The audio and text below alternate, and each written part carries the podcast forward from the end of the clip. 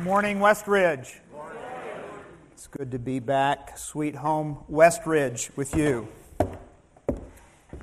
Thank you. Thank you very much.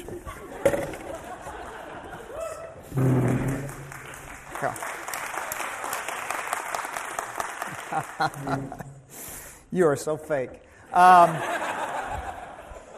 I'm guessing you already know that money doesn't grow on trees, and I'm guessing, am I right? You've got plenty of bills to pay. Anybody here got a few mouths to feed? Yeah, I mean, my wife's back there in the back. Um,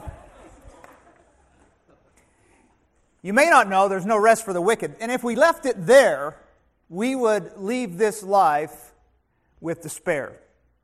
Which, if you haven't noticed, is where a lot of pop culture is today. It's in despair. Now, if you do take a look around at pop culture, and I want you to know I'm too, I'm too serious and spiritual to notice pop culture, but my wife tells me about it. And I'm here to tell you, you may be the next X Factor, you may be the next star dancer, you may be the biggest loser, you may be the next American Idol, you may be the next desperate housewife or Wheel of Fortune winner. But whether it's Kim who can't stay in a marriage, or Lindsay who can't stay out of jail, or Charlie who can't find his brain, all the fame and fortune in this world cannot provide you with fulfillment in life. Can I get a testimony from somebody here today? In today's postmodern circus, it takes more than just a little focus to finish what you start, especially to come to the end of life with fulfillment. And so, in this series, we're focusing on ancient generosity. Time after time, we see leaders in the Bible, flawed leaders, because, by the way, there are no other kinds, who understood what it took to be God's people. Last week, the tabernacle and Moses this week, the temple and David next week, Nehemiah and the wall. Now, here's what the Bible says about King David a man who stands astride history, any history of this world. A man, the Bible says, was a man after God's own heart. When he came to the end of his life, this was what they wrote on his tombstone. He died a good old age, having enjoyed long life, wealth, and honor. Now, I don't know about you, but I'd take that. That'd be, that'd be okay for me if you want to read that at my funeral. But what you need to know is that David's heart had known tragedy and disappointment after tragedy and disappointment. His was not an easy road. He had more than a few broken hearts along the way.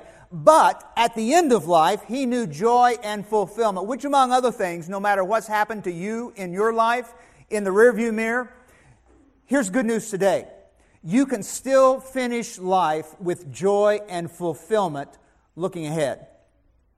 I think his fulfillment came as a result of some conscious choices he made. And I think we'll take a few steps closer to finishing our life with fulfillment if we make the same choices. Here's the first one Devote yourself to a superior cause. Here's what the Bible says David had to say in 1 Chronicles chapter 29. Then King David turned to the entire assembly and said, My son Solomon, whom God has chosen to be the next king of Israel, is still young and inexperienced. The work ahead of him is enormous. For the temple he will build is not just another building, it is for the Lord God himself. Now, David's got it right. He's got the perspective down. The temple wasn't for him to enjoy personally. It wasn't even for his son Solomon to enjoy. It wasn't ultimately even for the nation of Israel. It was for the Lord God. One unquestionable key to finishing what you start with fulfillment is for you to devote yourself to a task, a project, a process that is larger than your life and will live on longer than your life. And if you never find such a cause, chances are there won't be enough interest in living for you to even want to finish with fulfillment. Life goes on long after the thrill of living is gone. Some have estimated David's giving to be uh, that the money he personally gave to have the temple built $13 million in gold, and that's before the recent run up. Two and a half million in silver. This was no casual commitment that David was devoting himself to. This was a stop and think about it gift. And when you stop and think about it, it seems to me that everyone has one economy and one extravagance. By that I mean, the richest man in the world has one thing about which he is economical, and the poorest man in the world has one thing about which he is extravagant. Have you noticed that? Me neither. I just made that up. I... Maybe you'd like to take matches home from the restaurant so you can save all that money from not having to buy matches. That kind of thing. Now, I know plenty of starving artists who wouldn't think twice about buying a $5 cup of no fat, dry, decaf soy mocha madness, but they never have enough money to buy a gallon of milk. You and I have the same extravagances and economies. You may enjoy high tea at the Drake on Michigan Avenue, or you may enjoy a NASCAR race in Joliet. And you may justify it by using napkins from McDonald's so you don't have to buy toilet tissue.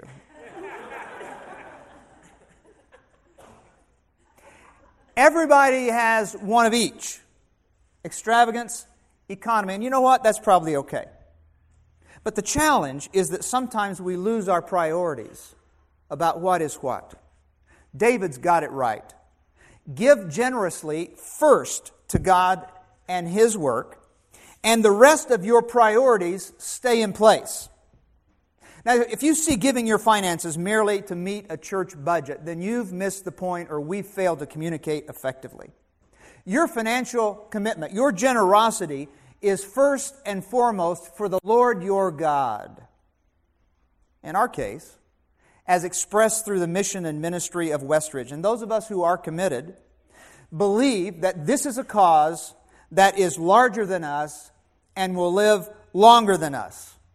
Devoting yourself to a superior cause will bring you to the end with fulfillment. Choice number two issue a significant challenge. Now, this has to do with leadership. David goes on.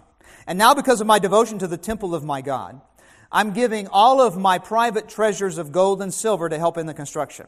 This, in addition to the building materials I've already collected for his holy temple. Now, here's the leadership challenge. Now, who will follow my example?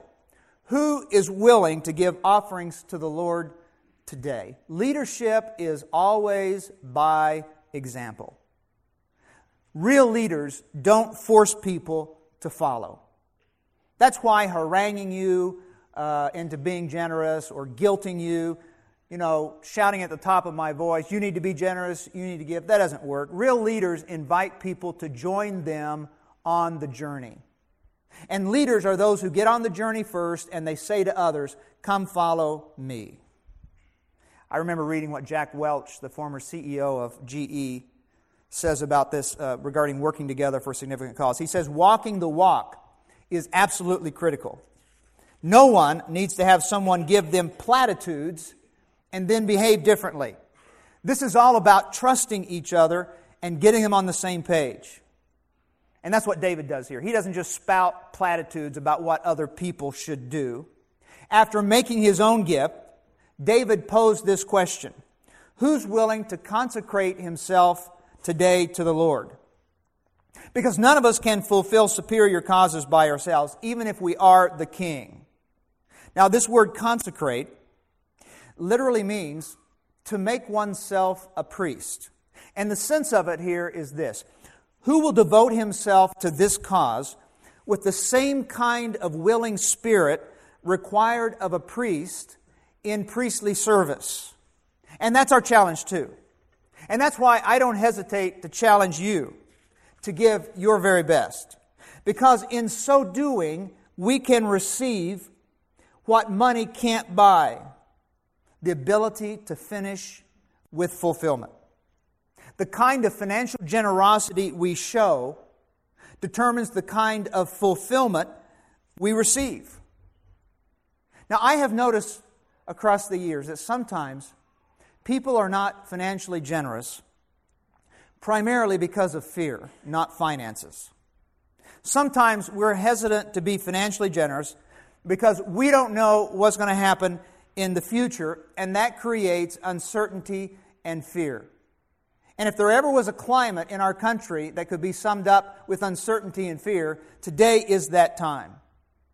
Who knows what the stock market's going to do tomorrow? Who knows what the price of gold is going to be? Who knows where the price of oil is going to end up? But here's a little secret for you, a little tip for you with regard to the answer to those questions. Nobody knows what's going to happen in the future. You think you know? You don't know what's going to happen three weeks from now, three months from now, three years from now, but you don't know what's going to happen three minutes from now. You really don't know what's going to happen when you get up out of this seat after this service and get in your car to go where you thought you were going. You don't know that. And so, financial generosity in the present is not dependent upon predicting the future. Be generous with what you have today and trust God, not the U.S. economy, not the global markets, not the euro. Trust God for tomorrow. Which, you know what, in the end, that's all we can do anyway. It's called living by faith. And the sooner you embrace that, the closer you'll be to finishing life with fulfillment. Accept it, live it, go all in, don't hold back. Half committed people are half happy people. Choice number three offer up spiritual gratitude. There, there will be a lot of silly things said about Thanksgiving here in the next couple weeks. But this is the real deal. Listen to what David has to say. O our God, we thank you and praise your glorious name. But who am I and who are my people that we could, watch this, that we could give anything to you? Everything we have has come from you. And we give you only what you have already given us. And then he addresses this issue of living by faith. We're here for only a moment visitors and strangers in the land as our ancestors were before us. Our days on earth are like a shadow, gone so soon without a trace. The result of gratitude is predictable generous giving, which in turn leads to spiritual fulfillment. That's God's cycle of sufficiency. When we recognize God for who He is and what He's done, there is only one response. The Bible calls it worship. He is worthy. And that's ultimately what giving is all about. Worshiping God for who He is, which always, always includes our finances. And when we come to understand that God owns it all anyway, that liberates us from fear. When we understand that all that which we have, God has placed in our hands, and that if we give it, he will be faithful to replace it in our hands. When we give in gracious recognition of who God is, not what I have, something happens to our hearts. Our hearts are enlarged and they're liberated to experience what only God can grant. Finishing what we start with fulfillment.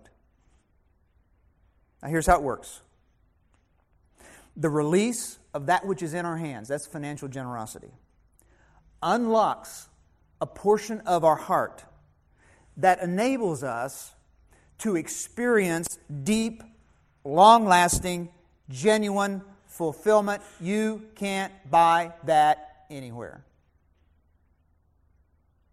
While my wife's paying attention to pop culture, I'm reading Victor Hugo's sweeping novel, Les Miserables. You're probably familiar with it. It portrays the power of a gift in a wonderful way. The film version, starring Liam Neeson, opens with the protagonist, Jean Valjean, being released. He had served 19 years in prison because he stole some food. And so he shows up at the doorstep of the priest asking for a meal. And the elderly priest welcomes him into his home. He feeds him. He gives him a bed to sleep in for the night. And Jean Valjean uh, promises the priest that tomorrow I'm going to be a new man. Because he's fighting this memory of constantly being told, You're nothing but a criminal. And it had become ingrained in his psyche. And yet, Jean Valjean gets up in the middle of the night. He steals the silverware. He strikes the generous cleric, knocking him to the floor. The next day, police catch him, bring him back to the Monsignor's house to be identified once again as a thief, which would mean he would spend the rest of his life in prison. And instead of identifying him as the thief, the priest forgives him. Here's a quote from the book. The bishop says to Jean Valjean Now, don't forget, don't ever forget. You promised to be a new man. And Jean Valjean says, Promise? What? Why are you doing this? And the priest says, Jean Valjean, my brother, you no longer belong to evil. With this silver, I have bought your soul. I've ransomed you from fear and hatred. And now, I give you to God. The priest, he shows us the power of a gift and reminds us of a commitment that all of us who follow Jesus made at some time in our life. We promised to be a new person. And that includes being a generous person. And if we listen carefully, we'll hear Jesus say to us, I've ransomed you from fear and hatred, and I give you back to God. You can live a life of gratitude and generosity and finish with fulfillment. No matter where you've been or what you've done. And King David, he'll not be far behind praising God. He says, We give you only what you've given us. After all, who wants to get to the end of life and have those who knew you best say, He died a good old age? But he was the most miserly, stingy, tight fisted person I ever knew. He knew the price tags on everything, but the value of nothing.